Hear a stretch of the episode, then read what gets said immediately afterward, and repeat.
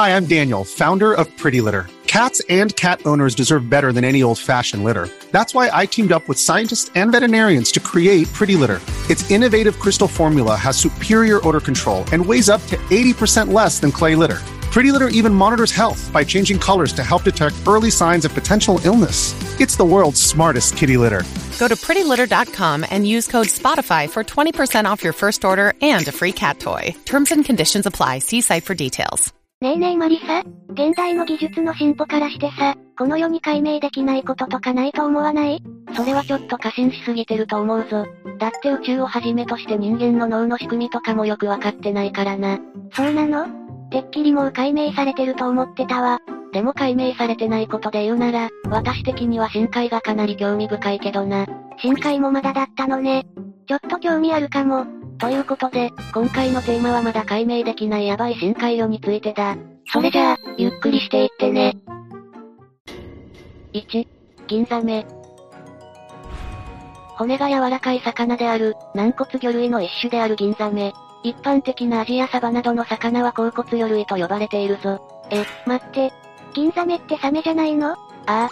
軟骨魚類は大きくサメ、え、銀ザメと3つのグループに分かれていて、銀ザメはサメじゃなくて銀ザメ類にまとめられるんだ。また、サメと A は万歳類に分類されるけど、銀ザメは前頭類に分類されるからな。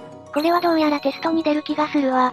メモ必須ね。同じ軟骨魚類だから分類的に近いといえば近いけど、銀ザメはサメとは違う種類ということになるぜ。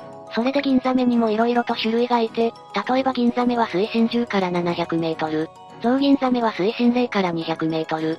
黒天狗銀ザメは水深700メートルより深いところ、天狗銀ザメは500から1000メートルなどだな。サメじゃない銀ザメにもいろんな種類がいる、と。だな。そんな銀ザメは体長が1.5メートルにまで成長する種類もいて、背びれには毒性のトゲがあるんだ。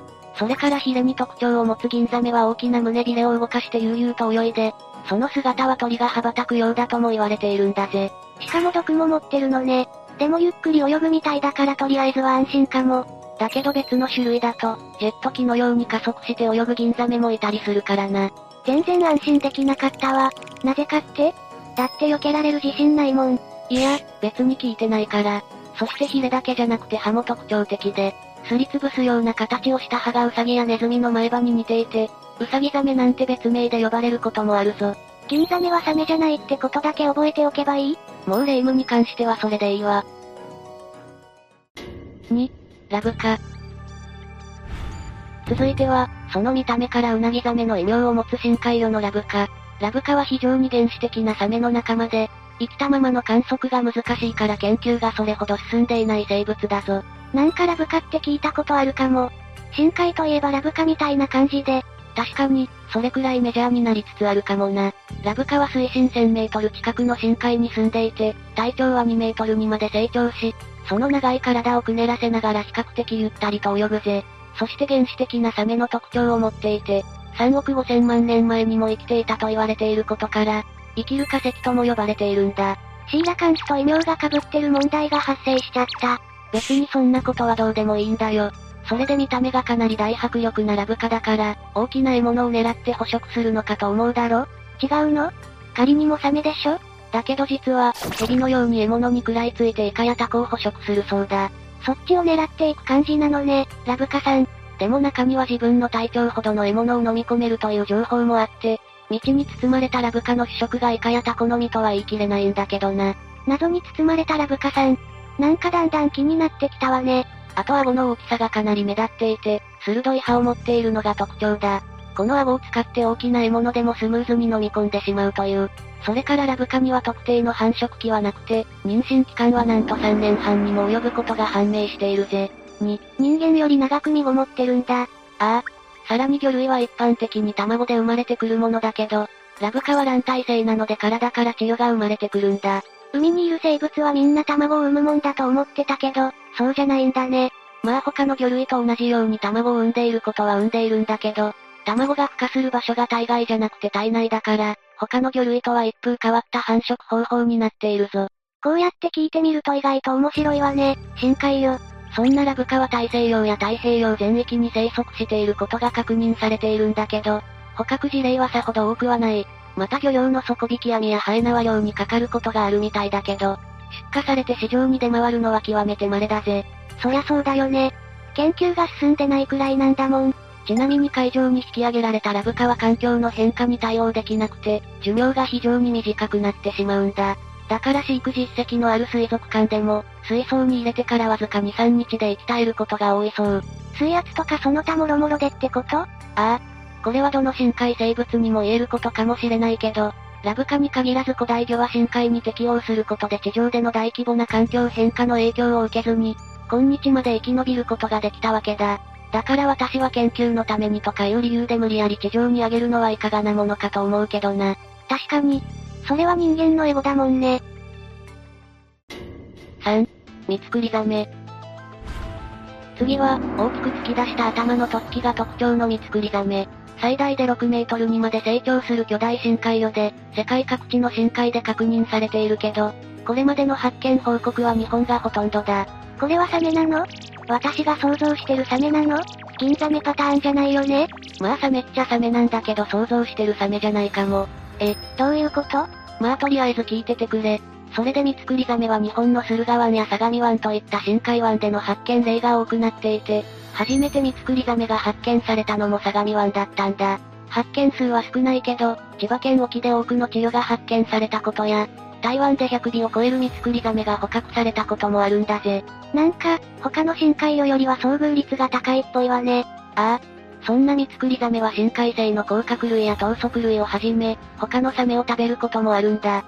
微弱電流を感知することができる、ロレンチーニ器官を利用して、海底に潜んでいる生物を見つけ出し、長い顎で獲物を掘り起こすぞ。顎が長いサメ。これは想像の範囲外かも。そして口を前に突き出して獲物を吸い込むと考えられていて、餌の少ない深海での狩りの成功率を上げるために進化したと言われている。さらにトゲのように並んでいる歯は肉を食いちぎるというよりも、加えた獲物を離さないために機能しているみたいだな。歯の使い方も私が想像してるサメじゃない。この歯と似た歯の化石が発見されていることから、ラブカと並んで生きた化石と呼ばれることがあったりするぜ。あ、また異名が被っちゃってる問題が発生してるじゃん。どうすんのよ。取り合いで喧嘩になるよ。そこは気にしなくていいんだって。誰もそこまで気にしてないから。4、オニボウズギス。続いては甲骨魚類の一種で、600から1000メートルほどの深海に生息する深海魚、オニボウズギス。海洋といって、比較的広い海を泳いでいるんだ。そしてスズキ目の仲間だけあって外見はさほど変わったものではないぞ。普通の魚と並べられたら見分けつかない？魚に詳しくない人だったら、多分わからないだろうな。オニボウズギスの体長は頭からおひれまで入れて30センチほどとなっていて、ツルツルした表皮に大きい眼球、口には尖った歯が並んでいるぜ。結構小さめの魚なのね。なんか深海魚にしてはあんまりインパクトがないかも。そう言ってられるのも今のうちだぞ。あと口を大きく開くことができるのが特徴なんだけど、オニボウズギスの泳ぐ海域には餌が少ないんだ。だから食べられそうなものに遭遇すると、すぐさま丸飲みにして自分より大きな獲物を無理やり胃袋に詰め込んでしまうぜ。え、蛇なの？まさに海蛇みたく自分の体よりも大きいものも当然丸飲みにするから、下腹部あたりにある胃は腫れ上がるんだ。だけど消化に時間がかかりすぎるから、なんと丸飲みにしたいものが傷んでしまうこともあるんだとか。そんな無計画な食事法だったとは、さすが深海魚なだけあるわね。まあ、あくまで獲物に出会う機会が少ないことからこういう進化をしたと考えられているんだけどな。でも丸飲みした獲物が傷むならまだあれかもしれないけど、自分のサイズに合っていない魚を飲み込むことで、腹部が裂けてしまうこともあるっていうから恐ろしいよな。無計画どころか、自分の体を把握してなかった。しかもしっかりと消化し終わらないと、もちろん新しい獲物を捕食することはできないからな。そしてオニボウズギスの胃は半透明の皮膚で覆われているから、中で消化中の獲物が透けて見えることがあるんだ。別に見たくもないけどね。だから胃に入りきらない獲物と一緒のオニボウズギスの姿は、まるでどちらがどちらを捕食しているのかがわからないようなありさまになってるぞ。生き残るための進化とはいえなんか残念すぎるわ。オニボウズギスさん。5、クダクラゲ。続いては世界最長の生物と言われている、クダクラゲ。クラゲといえば傘が特徴的だけどクダクラゲには傘がないぞ。そんなクラゲいるの？ああ。そしてこのクダクラゲは多数のクラゲが繋がった軍隊生物だから、クダクラゲの見た目は多種多様となっているんだ。主に外洋域を浮遊しているんだけど、深海に生息するものもいるぜ。この世の中にそんな面白生物がいるとは。それでクダクラゲはヒドロ中高に属していて、地方動物はポリプが固着するイソギンチャクと浮遊するクラゲに分かれるが、このポリプが発達したものをヒドロ中と呼ぶんだ。このクダクラゲはヒドロ中が集まった軍隊なんだけど、パッと見た感じそうは見えなくて、どう見ても一つの生き物にしか見えないから不思議だぞ。ちなみにさ、そのクラゲ同士が繋がったクラゲさんはどのくらいの大きさなの？代表的なクダクラゲはカツオノエボシで、その長さは約10メートルとなっていて、長いものだと50メートルにも達するぜ。思ってたよりはるかに大きかった刺された時に電気ショックを受けたように感じるから、電気クラゲの異名を持っているぞ。さらに触手に猛毒のあるクラゲで、刺されると死に至る場合もあるから注意が必要だ。電気属性と毒属性の複合タイプか。なかなか厄介ね。このクダクラゲの生息する、深海600から1000メートルの酸素極小層では、外敵がいない代わりに餌も少ない。それだったらバラバラに行動するよりも、一箇所に固まって超巨大化することで、一網打尽に餌を捕獲しやすい形に変化していったらしいぜ。周りにかなってるけどね。そっちの方が安全だし。そして最近、観測史上最長のクダクラゲが、オーストラリアのニンガルーリーフの深海で発見されたんだ。それが大型クダクラゲの一種であるアポレミアというクラゲで、海中を漂う白い紐状のようなものに見えるぜ。とはいえ、どうせさっきのカツオノエボシってやつよりもちょっと大きいだけでしょ？聞いて驚くなよ。なんと全長は推定120メートルで、白長スクジラを超えるかもしれないと言われているくらいだ。あ、やば。さっきのクラゲの倍以上じゃん。このアポレミアはなんと数百万の個体が集まって、長い紐のようになっているぞ。だけど一番興味深いのは単一の受精卵から各個体が生まれて、それぞれの個体が役割分担をしているというところだ。絶対に石があるやつじゃん、それ。神経毒のある触手を広げる個体、獲物を消化する個体、移動のために海水を噴出する個体、精子や卵子を生成して生殖する個体、などの役割分担があって、その役割は10種類以上あると考えられているぜ。不気味なくらいに、しっかりと役割分担されてるし、要するに、一つ一つは単純でも集まると複雑な機能を持つという生物ってことになるわけだ。だけど複数の役割をうまく機能させるには、各個体は情報を共有する必要が出てくるよな。うんうん。そうじゃないとうまいこと連携できないでしょ。クダクラゲはアポレミアも含めて無性生殖によってクローン増殖して、基本的には全員が繋がっている紐状の軸の何箇所かで出がするように個体が生まれるんだ。